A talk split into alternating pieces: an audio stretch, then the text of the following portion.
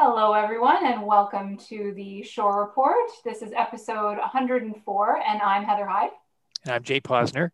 And today we have with us a special guest. His name is Mike, and he's coming to us from the Bruce County Museum. Welcome, Mike. Thank you very much. Thanks so much for having me.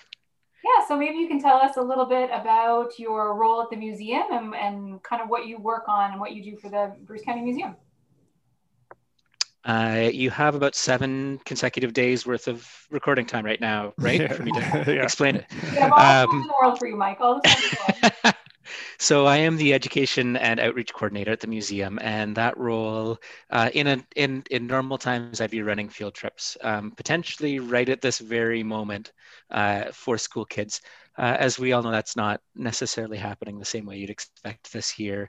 Uh, so the role shifted a little bit, and we're and we're working on virtual programming. We're working on providing resources in any way we can. Um, be a bit of a a, a bit of a, and a lot of uh, a help to our, our local teachers in our classes to try to um, engage with them, get them engaged with history, um, and just and just keep everybody uh, keep everybody involved in and uh, and engaging with the museum.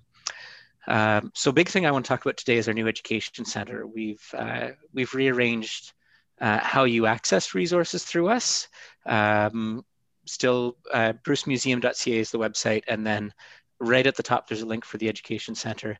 And when you click into that then you can sort through and you can see you know which of our field trips are available virtually now. Um, which ones can you do in house and, and there's still the booking form available there. So as soon as as soon as that opens up again we're ready to take those bookings again. Um, and then as well um, part of this year has been going back through years and years of resources. We've been offering education programming for um, almost 20 actually it is 20 years now because we're in 2021 now. Um, and i have i have files and records back that far. So there are things that we used with classes and some of those kids might now be teachers. And i mean there's there's great stuff. Like there's there's stuff where you can explore um, photos in the archives that are available online and learn about, about about the past that way. And and you're prompted to you know look at it and see uh, what was life like for this person in this picture that you find from the 1920s. Um, so now it's it's taking all those things, it's adapting them and putting them out on the website so that the teachers can take that and use that at their at their own uh, at their own pace in the classroom. So that's been my big thing. yeah. Well, I mean, I, I know when I've uh, been on field trips with my children, uh, there was a lot of hands-on activity where you could build something or you could create a craft. You know, how uh, maybe it's not quite a replacement, but how is that sort of approach you that if you want to try to get something like that? I'm pro- I'm not trying to put too much emphasis on the sculptural part, but you know, you you're really coming up with some unique things. It's- and when, before we recorded, you were beginning to talk about that. It was exciting. it's it's definitely a, a big piece of uh, of what we try to do. Like we're we pride ourselves as being a museum with hands-on exhibits, with the ability to actually get right in and, and touch stuff. Like I, um, I still remember the first time going to the museum myself as a as a guest with uh, my then. I think she would have been three year old, and she's eight now. So this is going back a couple years. Um, and we're on the we're on the HMS Hunter, and she wants to she wants me to lift her up to touch the the cannonball. Like you can't touch the cannonball. We're in a museum. And then I see the sign right above that says "Touch the cannonball." Like, okay, yes, you can. You can touch Yeah. the cannonball. Here, touch the cannonball. Um, so it, it has been. It has, of course, it's been a challenge this year to try to figure out ways to keep that tactile sense, keep that interaction with things. Uh, a couple of the things that we're doing, we're trying to make sure that that you know in those in those activities, in those virtual visits where where kids are are are on a screen seeing in the museum, we're trying to put something in their hands in front of them that they can actually touch and they can actually use. Uh, for the virtual pioneer, the virtual day in the life of a pioneer child, and and who would have thought that we'd be learning about pioneers through something that a pioneer could never have imagined in a million years, a, a, a, a computer on the internet. Um, uh, for teachers that are doing that virtual visit in the classroom, um, I send them out a kit with a with a Pioneer game that they can play with the kids, and then it's you know it's hands on. They can take that outside at the recess after, and they can actually try the Pioneer game. Uh, the other piece of it too that I'm still I'm still working on. I'm not the the most adept baker in the world, but I'm working on baking hardtack Oh, so that they can actually have this great Pioneer food, and they can and like make enough of it that the teacher can break it up and and and you know take the day or however long they need to um, before the kids are allowed to actually touch it and and and work with it and hardtack will last forever like they could break it on a friday and then not do the field trip for a week and a half and it leave it on the corner of the desk and it would still be just as good um, this is good. I, I, never heard that with hardtack. Yeah, that's sorry, that's the wrong adjective there. it would still be just as hardtack. Yeah. yeah. Um, and then and then the there's the there's that tactile sense that you know I'm on the screen in front of them and I'm showing them, you know, on my way traveling to visit you, this is what I would be eating. I wouldn't be eating it like this because I'd break my tooth, and then you'd need the tooth puller that we talked about earlier, packing in your backpack on the for the trip. Um, but they can actually have it in front of them at the same time. So there's there's these there's these different adjustments you can make and and and things you can try to put in place to to keep as much of that that physical actual interaction with stuff that is such a big part of of learning about history in a in a real and authentic way. Um, it'll still be nice when they can come back, of course, uh, but it'll uh, it, it it allows us to keep some of that sense intact. It's so interesting to me how much adapting has been done from all industries and all sectors and and the museum of course is no exception and you've done amazing work trying to make sure that all students have access to not even just your programs but even what's inside the museum taking them through virtual tours and and showing them what's there even though they might not be able to touch and feel it right now but i think that's so important because it it builds the momentum for one day when we can actually go and visit the museum, right? It, it, keeps it top of mind, it keeps it fresh in their brains, it gets them excited about the day that they can go back in. How do you anticipate virtual programming will continue? Will it become part of the norm? Will you offer it in addition to everything that you offered before, even when it's no longer a requirement? Or, or how have you seen that change sort of your, your role?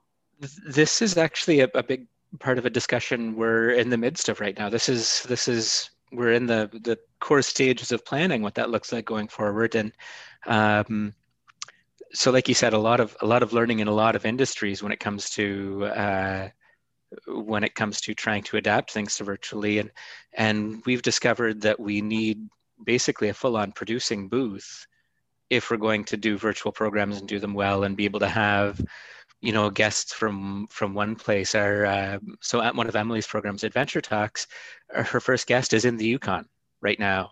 And so he was coming to us uh, via video feed and that puts a lot of um, a lot of strain on uh, this laptop that I'm talking to you through today. Uh, there's there's a lot more going on uh, inside a in, in the guts of a computer when you're running a program that way.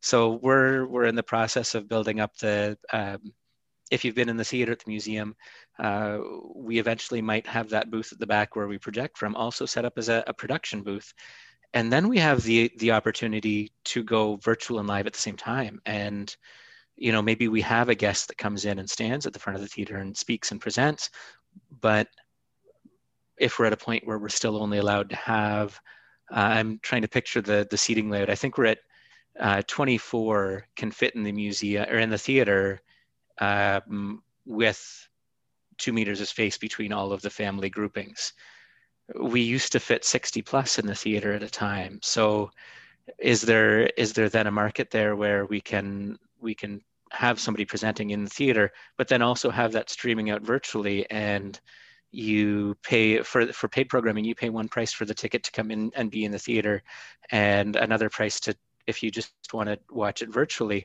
Um, and I, I, I see all kinds of opportunity. Like i think it uh, not only in terms of being able to have those two separate audiences engaging in the program at the same time. Um, but then there's a neat thing that I've I've I've uh, been able to figure out how to do where I'm I'm in a meeting on two different devices, and then you know uh, on on one device you're seeing what's happening in the theater, and then uh, uh, somebody can be out in the museum as like a as like a man on the street interview type thing happening and walking through the museum. That's part of that same live streamed event. There's there are so many neat things you can do uh, once you start playing around in the in the technologies that we have in order to to create virtual events and and we're only going to get better the, the more we practice and the more we do it so uh, i think it will definitely remain a part of programming for a long time into the future and it'll be uh, it'll it'll just be one more one more little spice to what we have to offer. I think that's good insight. I mean some of the worst uh, experiences in my uh, you know uh, work environment are were the old online courses for say WHMIS or for those types of they're they're they weren't set up the right way. I mean that was maybe the best way to deliver those programs, but we've we've got this opportunity to learn and make things better so that we can retain the information if you if you need to retain it or make it more fun or make it educational and uh, you know people like you uh, are helping lead that way and i was just really excited is there other things here that maybe we we should be asking you about or things that you want to share with us uh, it's uh, another another program we've got on right now yeah. that uh, that kind of combines the the virtual and the real um, and actually, uh, you know, making things engaging. That's funny you talk about WHMIS. I was a health and safety manager in a previous lifetime, and, well, uh, and it is have you, you know, instead of who I got, you know. So. but it's no, it's hard to make WHMIS interesting. No matter, no. Anyways, um, explosions, explosions would help, I guess. Um, so another one of our programs we've got right now, Museum in a Box. It's it's a box of supplies, and then it comes with a, a video to uh, it comes with a video to give you instructions on how to how to do stuff with the stuff that comes in the box.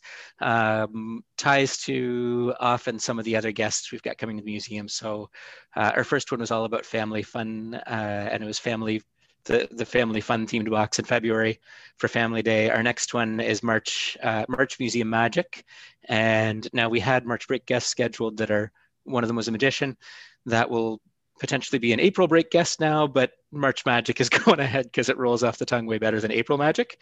Um, and so you'll get a box full of stuff to learn how to do magic tricks, and then um, I'm going to be working some video magic behind the scenes and, and make stuff disappear. And you'll have to decide whether it's my own sleight of hand abilities. this is an audio podcast, I know, so yeah. it doesn't matter that I'm shaking my hands around in the air. Um, yeah. Sleight of hand abilities, or whether it was uh, what it was, whether it was video editing magic that I did. Oh, wow. um, that's available all year. It, it uh, there's there's a box a month. Um, the only month we don't have a box scheduled to come out is September. And but other than that, if you order now, you can order right through for the full year. Um, and that's yeah, uh, that's that's about all the things. I mean, we've got a the oh, website is a great resource. A couple of things happening. Yeah, yeah. the website is a great resource, honestly. Like I, I, I'm gonna, I'm gonna finish this recording. I know, and I'm gonna look back and I say I forgot to mention this thing that is huge that starts tomorrow, and um, but that's what the website is for. The website Make is smarter sure than I am. Uh, the link to the Bruce County Museum website up with the podcast so people can to it from there and, and check out all of your great programs. Thank you so much for coming on with us today, Mike. We really appreciate it. It's great to have you and great, um, good luck with everything and uh, keep up the great work. Thank you so much. Thanks for having me.